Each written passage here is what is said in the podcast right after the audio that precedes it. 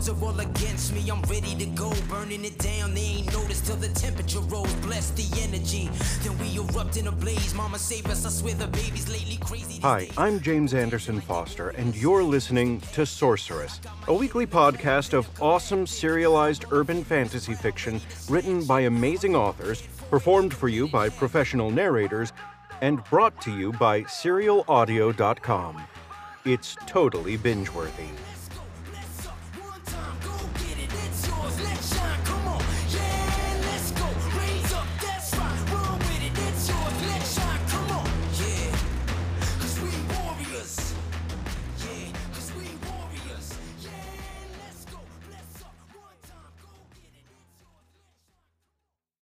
Chapter 29 Lights blinded Erin when she reappeared on the tarmac outside the Desert Magic hangar. Wind roared around her, and there was the coughing sound of an engine sputtering to a stop and rubber tires screeching along concrete. The plane they'd appeared in front of stopped well short of hitting them, but it was still close enough that Erin let out a short scream of surprise.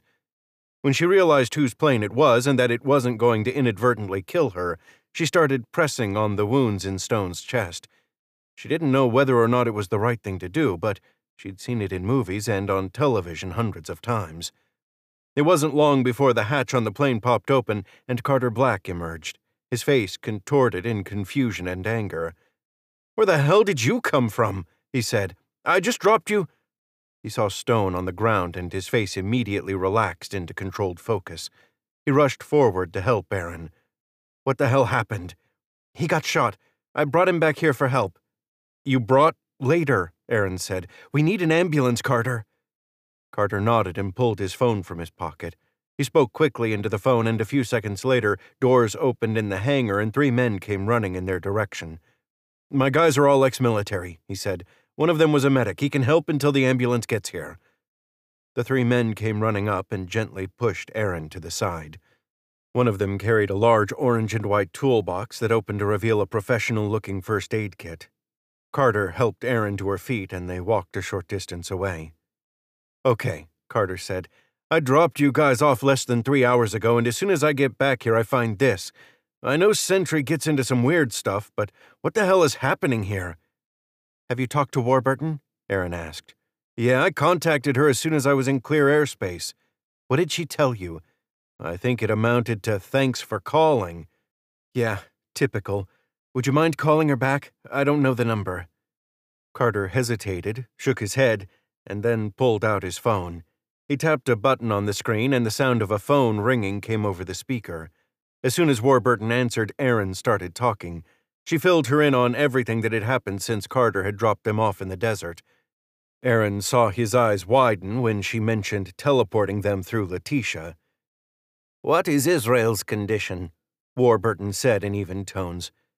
He's a little beat up and looks hungry, but he's still with us, Erin said. And the breach?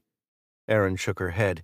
We didn't actually see it, but Stone was freaked the hell out about it. Whatever it is, it's happening now and it's happening fast. I've been in touch with the DGRI. They wanted more intelligence before taking any kind of decisive action. I think you just provided it. Erin, you need to get back and get Israel and yourself out of there. If the military takes over with the time left to us, they will have no choice but to fire rockets into that area to close the breach. Will that work? Erin asked. No, Carter said. Olivia, they can't do that. They are the government, Mr. Black. I promise you they can. No, Carter said. I don't mean they can't get away with it. I mean they literally can't do that. Didn't you hear Erin when she said that nothing electrical was working? The way she's talking, light isn't even behaving correctly. I was more than a hard mile away from the town when my instruments started screwing up. And every asset the military has at the ready is electrically based, Warburton said. Good God. It could take hours for them to come up with some kind of mechanical response, assuming they even can. Olivia, it sounds like the inner dark is bleeding into our reality and altering or overriding it. When has this ever happened before? How do we close that? There was silence for a long moment, then Olivia said, Stand by. Oh, for fuck's sake, Erin said in disgust. Red and blue lights washed over them in rotating waves as an ambulance pulled up next to Stone and the trio of Carter's men. How do they normally close one of these things? Erin said to Carter. A normal sized one. Carter shook his head. I only ever dealt with the one that awakened me. The thing is, breach points begin with a focus, something that is empowered with the kind of energy you need for the job. It can be large or small, just something that can provide even the smallest conduit to the inner dark. Even a suitably powerful awakened would work. Okay, okay, get to the closing the hole part. Well, that's just it. You start with the tiny conduit and add more power to it by whatever means, and it gets bigger. The theory is that eventually the breach will get big enough to draw its own power from the inner dark and become self sustaining. At that point, it can't be closed. So if you want to close it, you have to do it before it gets too big. Exactly. And you do that by breaking whatever it was that started it in the first place. The focus, yeah. Back in Sentry, we used explosives or incendiaries depending on what we needed to destroy. If the Texas breach hasn't reached the point of no return, then there's a focus point that can shut it down, but I've got to be honest, Erin. As big as that thing is, I think we need to plan for the worst.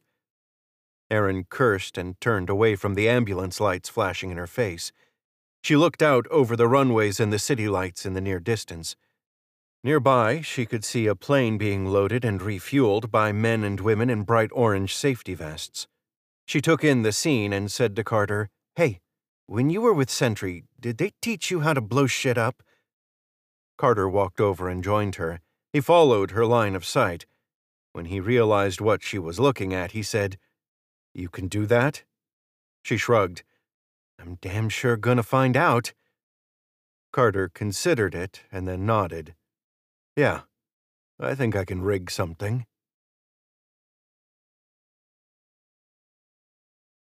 Chapter 30 Israel ached with hunger.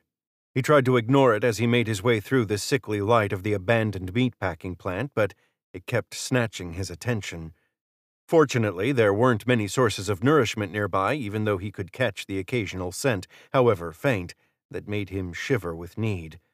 When he found the door Jordan had pointed out, he entered it and descended a dark stairwell that opened up into a large basement walled in brick and supported by thick brick columns.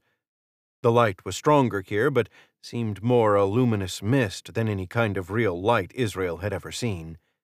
He watched it swirl and flow around him as he moved his hands. Then he realized it was in motion, flowing very slowly up the stairs and into the world beyond like bright smoke in a vent. Israel realized he was letting his curiosity distract him and turned his attention to his surroundings. The basement had obviously been the site of some kind of construction.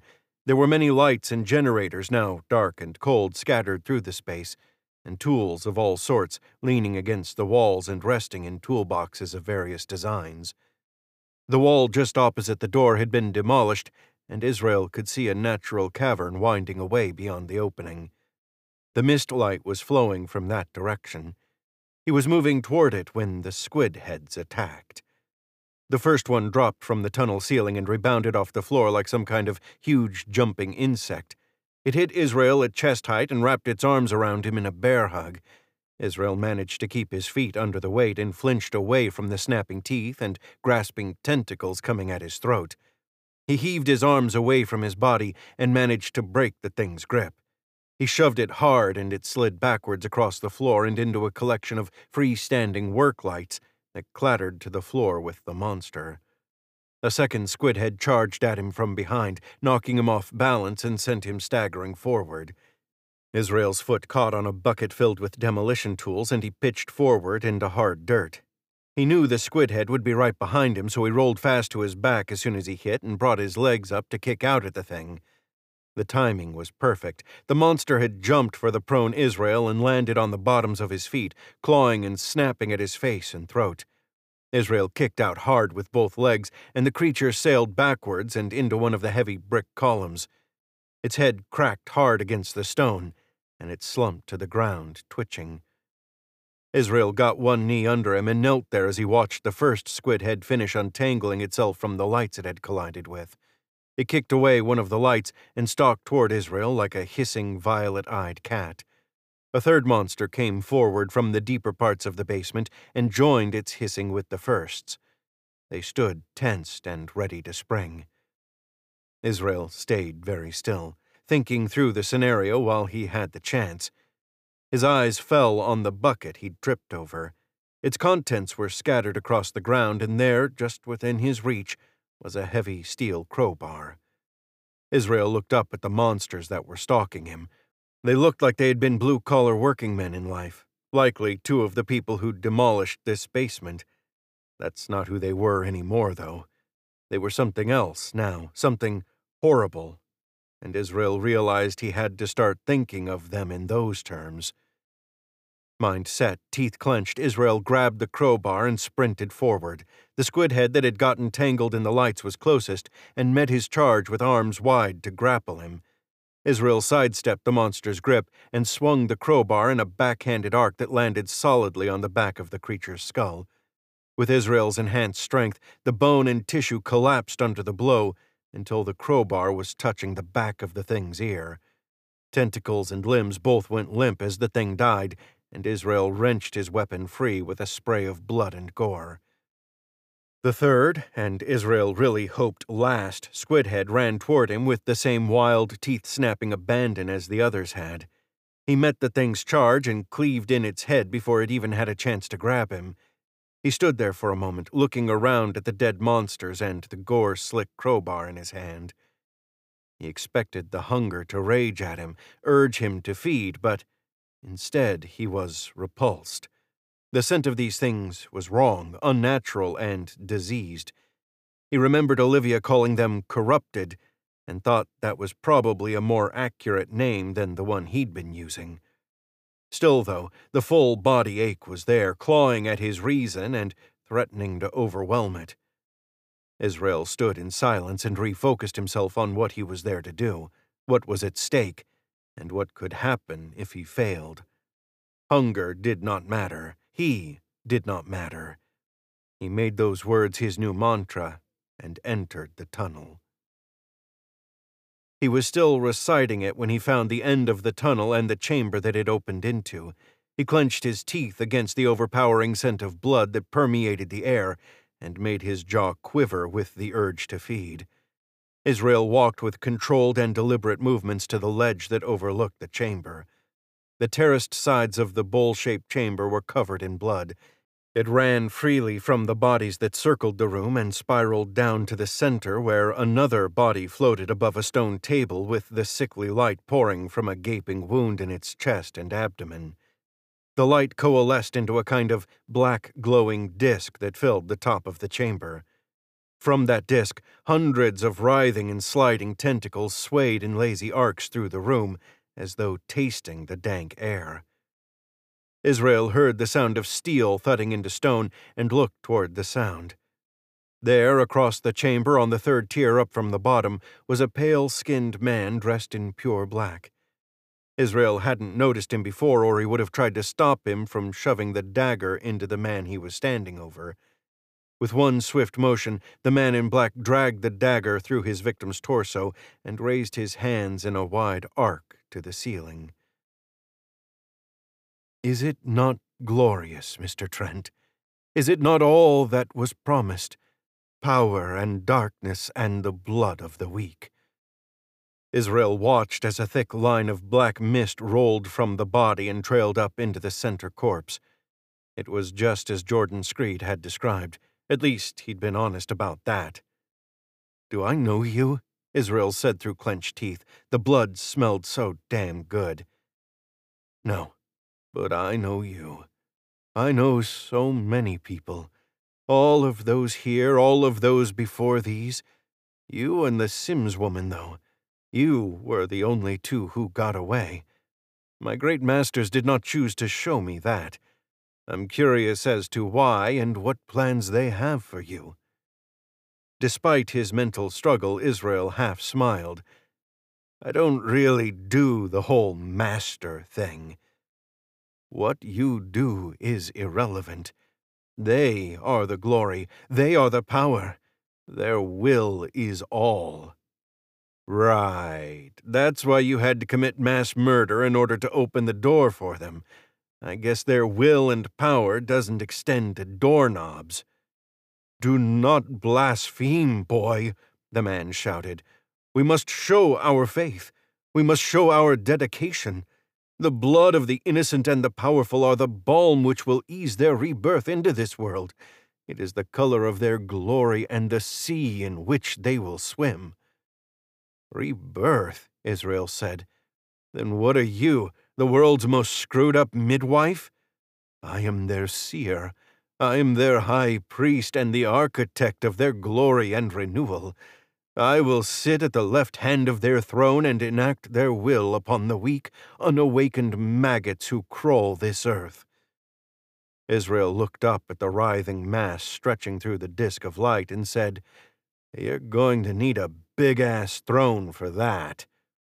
The seer shook his head in disbelief. How can you stand there and look upon the glory of the old ones and still mock them? Look at it, Israel. Look at the immensity and power that they are. Israel actually took a moment and looked into the mass of sliding and curling black that was caressing the ceiling and swaying in the air. He looked deeper toward the center of the mass and, just for an instant as two appendages slid away from one another, thought he saw the deep black of outer space. He shifted his gaze back to the seer, to his rapturous expression and his blood caked face. A smile crossed the high priest's lips as one small tentacle came down and lightly caressed the man's brow. Tears of joy formed in the man's eyes and rolled pale streaks through the blood on his cheeks. Israel took a few steps back from the edge. All I see is a monster, he said, and I'm not talking about the giant squid. Israel sprinted forward and jumped from the ledge as hard as he could. He flew through the air in a perfect trajectory for the seer, with the crowbar held behind him, readied for a blow that would shatter the man's skull like it was an eggshell. Israel was a little over halfway across the chamber when the seer flicked his wrist and one of the tentacles slapped Israel aside as though he were little more than an annoying insect. Israel landed in a heap on top of one of the stone tables. Both he and the corpse that was already there sprawled onto the floor in a tangle of dead limbs and slick, congealing blood. Israel wrestled the body from on top of him. He was covered in blood now skin, hair, clothing. The smell of it was maddening. Israel tried to crawl away from it, but there was no escape. That was very dramatic, Israel. Tactically idiotic, but dramatic. Like so many of your generation, you've learned about battle from movies and video games. It will make you such easy prey. Israel huddled back against the stone table, keeping it between him and the seer. The blood was everywhere, sweet and metallic, and calling to him like the finest wine. He wanted it, wanted to scoop it in his hands, drink from it, savor it. He wanted. Israel kept his teeth clenched against the urges. He would not do it, he told himself. Not from another human. Never that, no matter what, never from another human. His eyes popped open and he stripped off his bloody shirt, trying to get as much of the blood away from him as he could. He rubbed at his hands, rubbed. It was like watching a puddle evaporate in a fast forward film. The thin sheet of blood soaked into his skin like water into a damp sponge. Eyes wide, Israel took two fingers and scooped a small amount of blood onto a relatively clean spot on his forearm. It took a few seconds, but it was definitely soaking into him. This was involuntary, like a normal man putting on lotion for his skin to absorb. It wasn't feeding, but it might take the edge off. Did you really think my Dark Masters would not reward me for my efforts here, Israel? Their flesh protects me, their minds work through me. You are nothing compared to that. Israel stood up from behind the stone table like a rising revenant. Blood was smeared over every inch of his half naked body. Israel glistened with it and faced the seer from across the bloody pit. You and your cult stole my life. I'm going to make you pay for that. Please, Israel, I gave you a life, a real life, in the real world. You should be thanking me. Oh, get over yourself, Israel said and ran forward. The seer flicked his hands back and forth, and thick appendages slapped at Israel, knocking him back and or to one side. He dodged where he could, tried to knock aside the black limbs, but there were just too many. He went tumbling to one side or another while the seer stood laughing. Israel did not stop, though. He got back up and kept coming until finally the seer shouted, Enough! and gripped his fists tightly before his face. The tentacle that had just knocked Israel to the ground suddenly snaked around his upper body, while another secured his calves. He could still bend his arms at the elbow, and he struggled against the grip, but even his new strength was nothing compared to what held him. The seer gestured, and the appendages lifted Israel and carried him to within an arm's reach of the seer. Israel met his eyes and did not blink. I suppose I owe you some small thanks, Israel. There is a necessary delay between sacrifices, and the waiting was dreadfully dull until you showed up. Now, though, I think you will have to be next. You are a powerful and rare paragon, Israel, and your blood will make a delicious elixir for my masters. Israel continued to struggle, but the hideous grip on him just seemed to tighten and push his arms further to his back. I don't think cutting me open'll do you much good, he said, struggling to draw in air for his words. I suppose not. I think decapitation will achieve the same results, though. Besides, it's nice to break up one's routine on occasion. That, Israel said, is really good advice. His right hand slid low and around from his back, upper arm pressed tight against his chest. In his hand was Stone's pistol. Israel pointed in the seer's general direction and fired all eleven shots at the man. It was by no means expert marksmanship, but six bloody holes appeared in the seer's chest, neck, and abdomen as the man staggered backwards. He held his feet for a moment and then fell to his knees, blood fountaining from the wound in his throat. He seemed to try and speak as he reached for the mass of oily flesh that protruded from the ceiling, but slumped forward instead one useless hand trying to stem the dying flow of blood from his neck. As he died, whatever connection he had with the things from the inner dark suddenly sent them into a frenzy.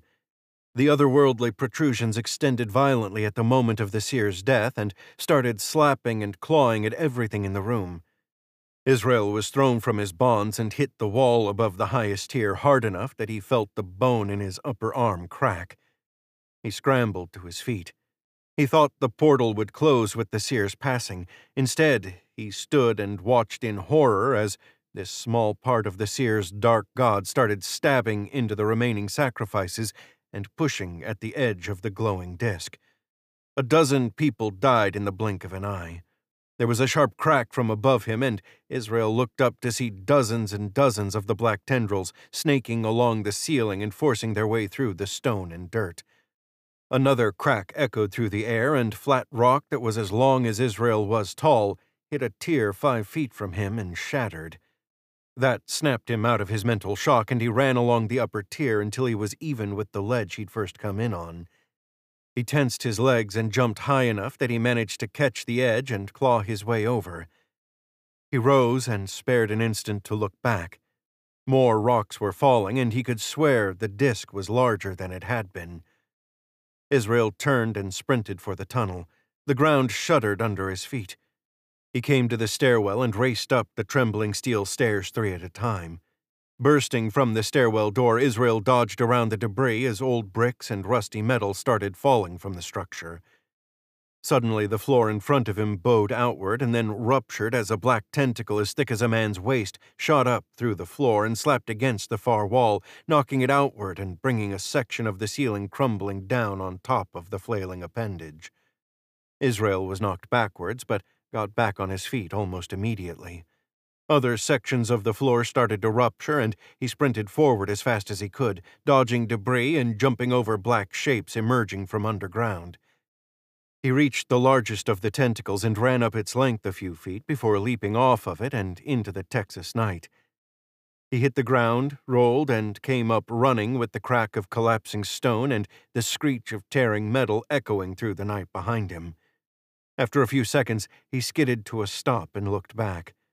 The hunger was on him again like a fever in his bones, but the sight before him made it seem almost negligible. The Black Star meatpacking facility was falling apart. Whole walls collapsed onto the vehicles that had been parked outside as black, writhing shapes, some of them the size of large trees, burst from the ground and sent stone, brick, and metal debris sailing into the night. Israel watched as they twisted and reached skyward as though they were clawing their way to heaven. He noticed the first of the figures as they came streaming over and around the hill that he, Erin, and Stone had taken refuge on earlier. It was the squidheads from Letitia. They flooded over the hill, hundreds of them, and rushed into the mass of alien flesh, heedless of debris or danger. They leapt at the huge appendages with their arms, legs, and head tendrils spread wide. When they struck one, they stuck to it, and the tendrils latched on, pulling the human faces and bodies into the black flesh. Israel watched as, very slowly, the bodies were absorbed. Despite not needing it, Israel drew in a deep, shuddering breath. His mind raced as he watched more and more of the squidheads throw themselves into oblivion. He looked at the hill to see if they were still coming and exhaled the useless breath when he saw what was sitting on top of it. Chapter 31 He got to the top of the hill at a sprint. The hunger was gnawing at him, but panic helped him push it aside. It was hard to decide what he found more unbelievable the horror happening in the valley below him, or the aviation fuel truck that had inexplicably appeared atop this hill in the Texas desert, except that it wasn't inexplicable if you knew the people he did. Erin, he yelled, where are you? There was no reply.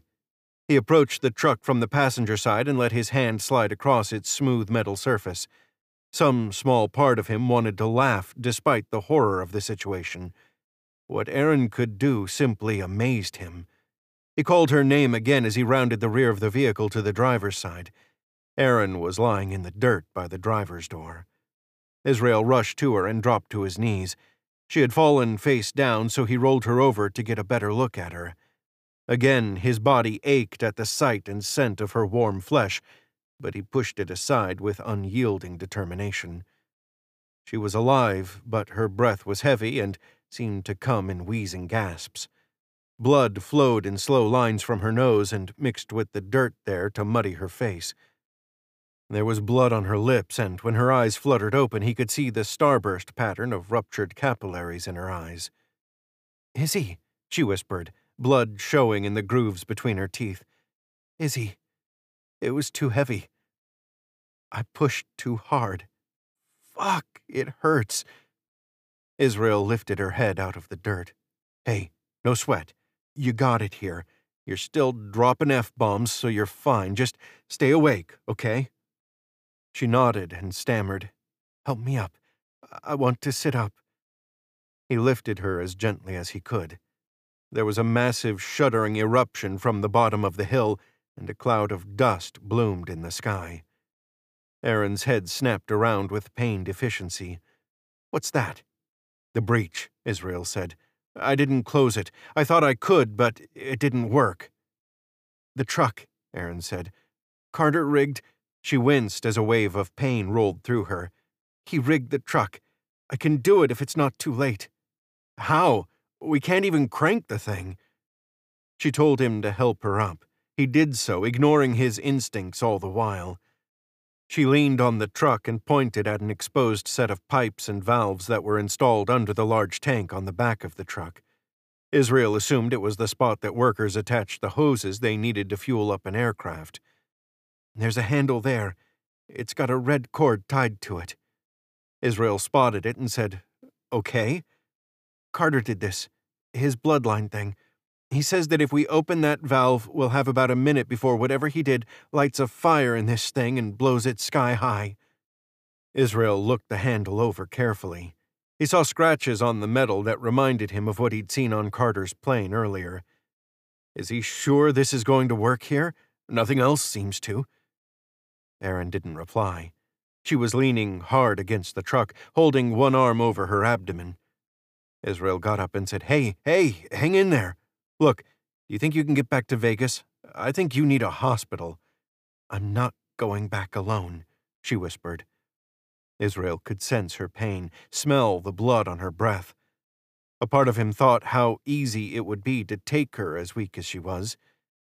He turned away and closed his eyes, concentrating on the task at hand and pushing the gnawing hunger to the side. If we just push it down the hill, we might veer off to one side, he said without looking back. We need to steer it down, drive it right down that thing's throat, or whatever. I'm sorry, Erin said. I thought I could just send it there, but it's too big.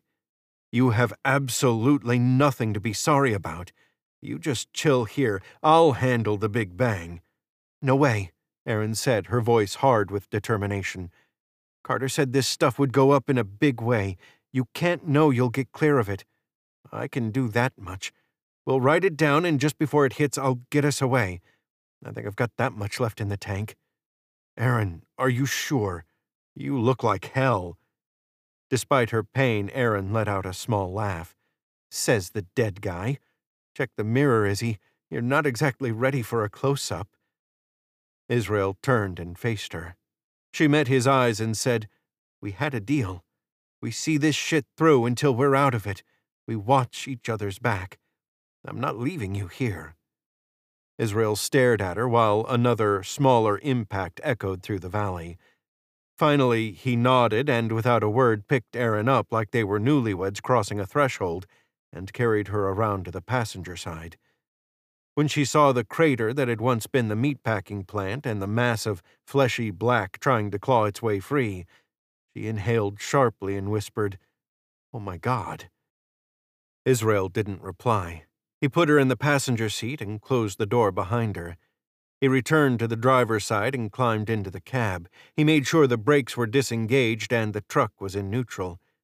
This done, he got out and did a quick assessment of the ground running up to his target. There were a few things he would have to look out for, but it was a relatively straight shot. He would have to get the truck rolling, though, and hope the momentum would be enough to get them there. Plan in mind, he walked back to the handle Erin had shown him and pushed it into position. Orange gold light radiated out in a band of angled patterns around the pipe.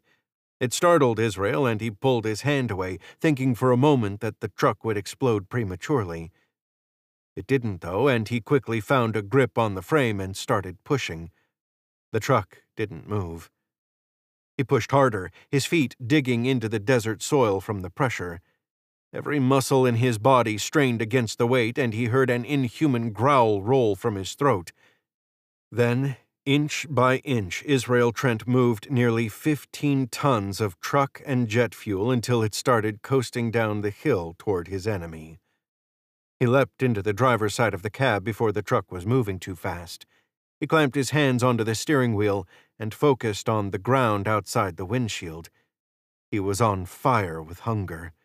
In the confined space with Erin, the heady, metallic musk of her bloodied skin was maddening. The things that he wanted to do, the horrible, monstrous things that he was instinctively contemplating, flowed through his mind like a torrent of blind, unthinking bloodlust. He ground his teeth until he thought they would crack and fought it all back, narrowing his focus to guiding the truck to its target. It bounced along, gaining speed as it coasted down the steep hill. Smaller obstacles were either knocked away or crushed beneath heavy tires.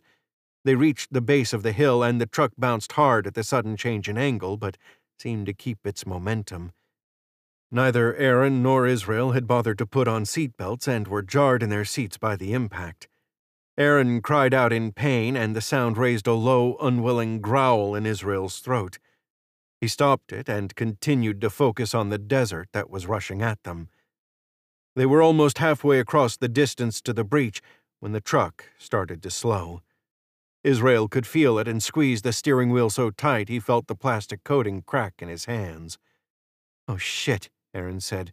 We aren't going to make it all the way. Suddenly, the windshield was filled with black and something knocked the truck sideways. Windows shattered and Israel and Erin were tossed around the cabin as the truck was lifted into the air, then down again, and then suddenly high over the breach by two of the massive tentacles. Israel was still clinging to the steering wheel as the truck tilted forward in the monster's grasp. Israel looked at Erin, stunned and bloody, lying against the dashboard, with her hands extended to hold herself steady. There was a part of him that recognized her, knew who she was. There was a greater part, though, that just didn't care. The thing from the inner dark dropped the truck and it fell toward the breach. Israel let loose a ravenous growl and reached for Erin. She looked up at him with her blood speckled eyes and in a weary voice said, I wish you could have been my brother. Then she touched his extended hand. Israel was suddenly falling through the cool desert night. He hit the ground hard and got to his feet, looking for Erin, for the sweet scented flesh that had been so close only a moment before. Something registered in the struggling part of his mind, and he looked to the west. In the distance, waving black shadows slapped against the desert like angry cobras emerging from a nest. A small white shape was just vanishing into the bottom of the black mass when a fireball burst from it with a thunderous roar and lit up the night with a blossom of fire that reached a hundred or more feet in the air. The shock wave that rushed out from it knocked Israel off his feet even though he was easily half a mile away. Israel watched the fire collapse back in on itself as the black monstrosities quivered and fell limp to the desert floor, burning bright. The strange light that had permeated the former Black Star facility was breaking apart and fading into something more normal. Within minutes, the only movement on the horizon was the rolling smoke and dancing flames. Israel scanned the desert around him. He was alone. Somewhere beneath the blinding hunger, a part of him screamed in anger and sorrow at that fact. The rest, though, the part that was in control now, sniffed the desert air and ran into the living night.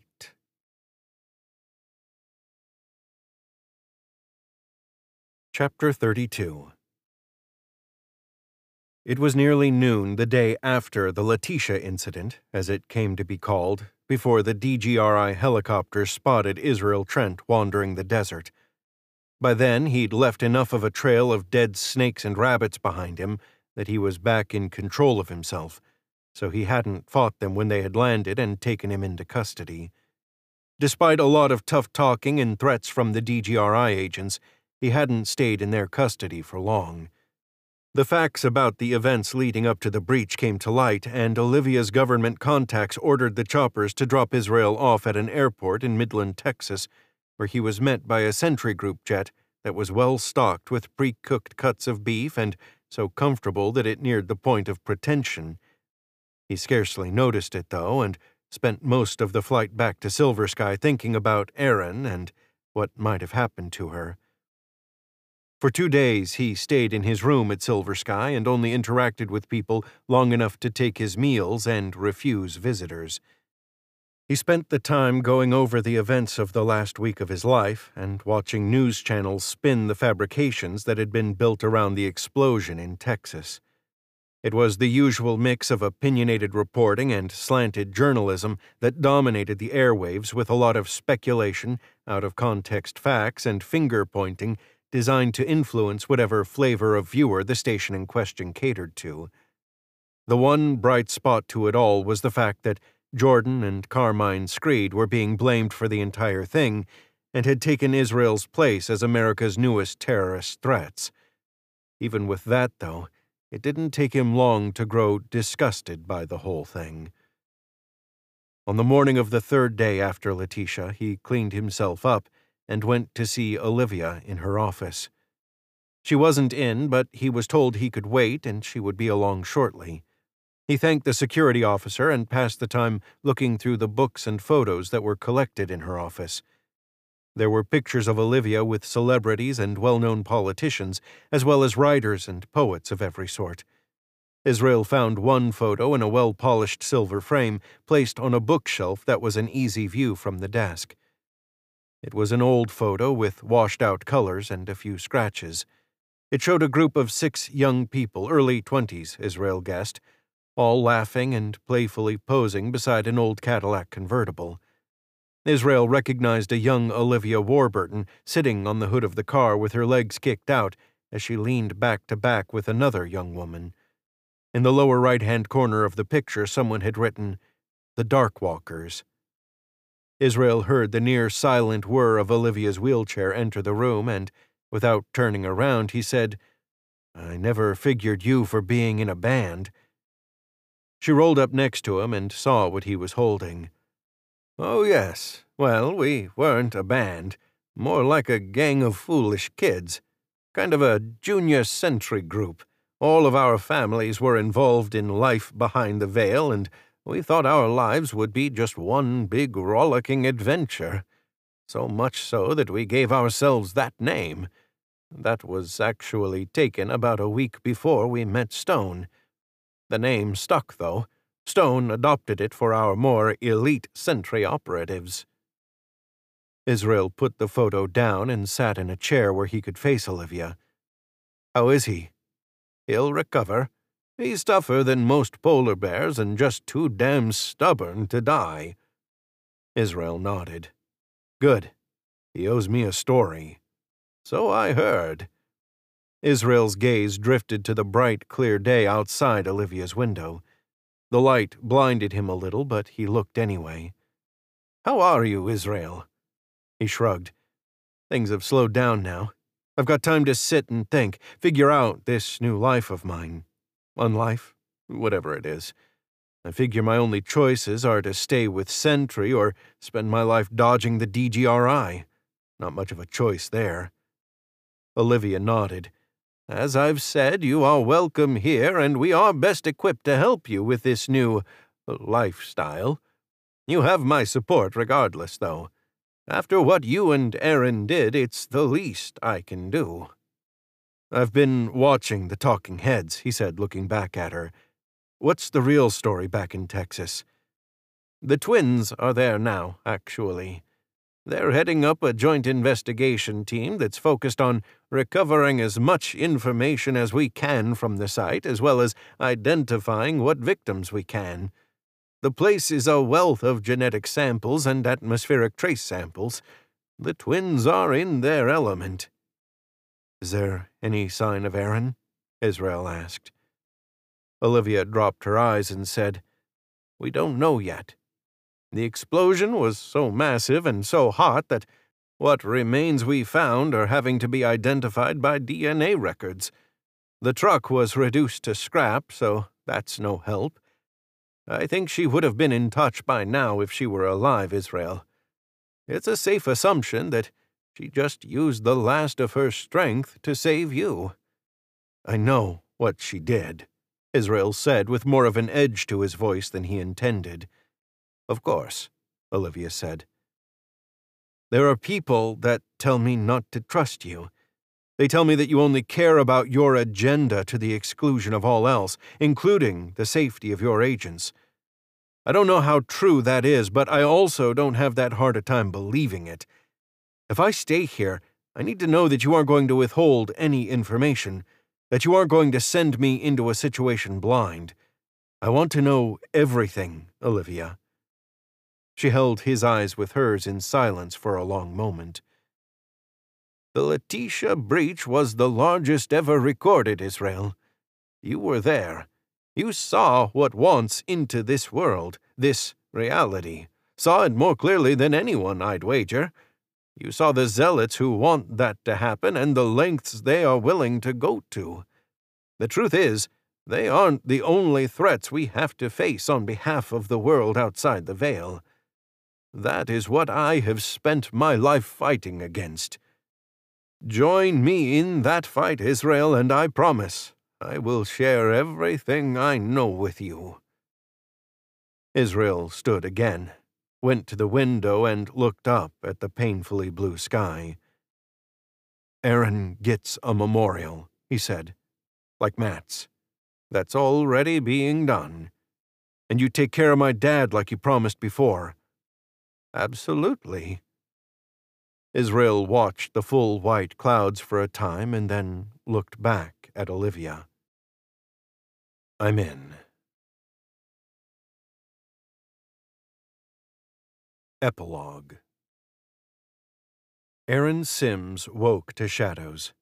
Her eyes fluttered open in slow, weary blanks. All around her was the bright glow of moonlight. She lay face down, the scent of loam in her nostrils and thick grasses caressing her cheeks and tickling her ears. Air whispered through the tall blades, and a lone nightbird warbled somewhere in the distance. The air was dry and autumn crisp. Erin slowly pushed herself up and nearly cried at the pain that lanced through her every muscle and joint. The sickly metallic tang of old blood coated her mouth. A dim memory came to her, and she tried to call out for Israel, but her dry throat and aching jaw denied her the action. She'd tried to get them out, to save them, but it had been so hard through all the pain and chaos of the moment. She looked about, hoping to see him nearby, but was brought to a stunned stop when she saw her surroundings. She was on a hilltop overlooking a small cove. Far below, what looked to be a community of small log cabins was spread out around a large stream that flowed over rocks and swirled in small pools before it continued into the darker night. A larger structure, long and rectangular, stood on a small rise opposite the hill she was on. People, easily a hundred or more, moved between the buildings and campfires.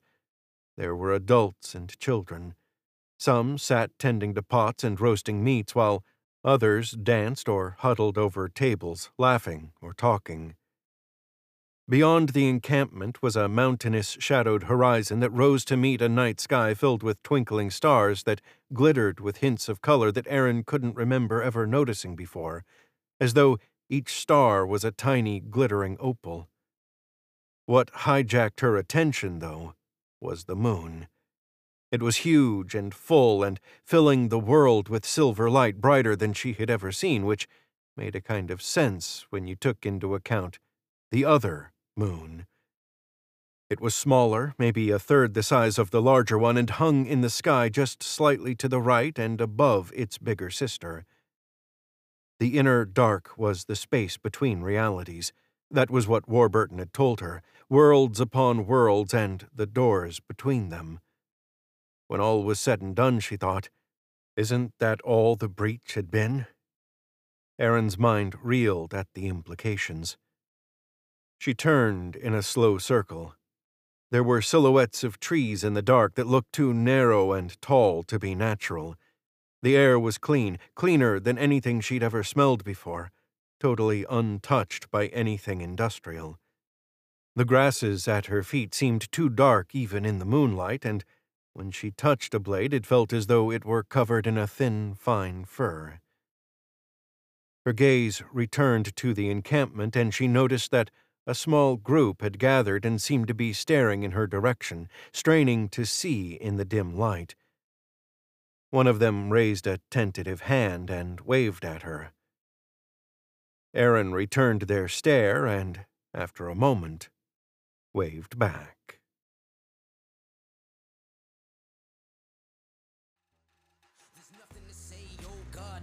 Thanks for listening this week. We hope you've enjoyed this episode of Sorceress as much as we enjoy bringing it to you. Remember to come back next week or subscribe at serialaudio.com so you never miss a new episode. You can learn more about this podcast and other serialized fiction shows by visiting our website at serialaudio.com. That's all one word, serialaudio.com, where you can subscribe to this and our other shows via RSS, iTunes, Stitcher, Spotify, and all your favorite podcast players. While you're at it, if you're enjoying this podcast, we'd love it if you'd share it with your friends. Even better, if you have a few spare seconds, leave a review on iTunes. To help support this show, sign up as a patron at patreon.com slash serialaudio. You'll get early access to episodes ad free and special bonuses like behind the scenes author and narrator interviews. Thank you again from all of us at SerialAudio.com. It's totally binge worthy. Cause we warriors. Cause we warriors.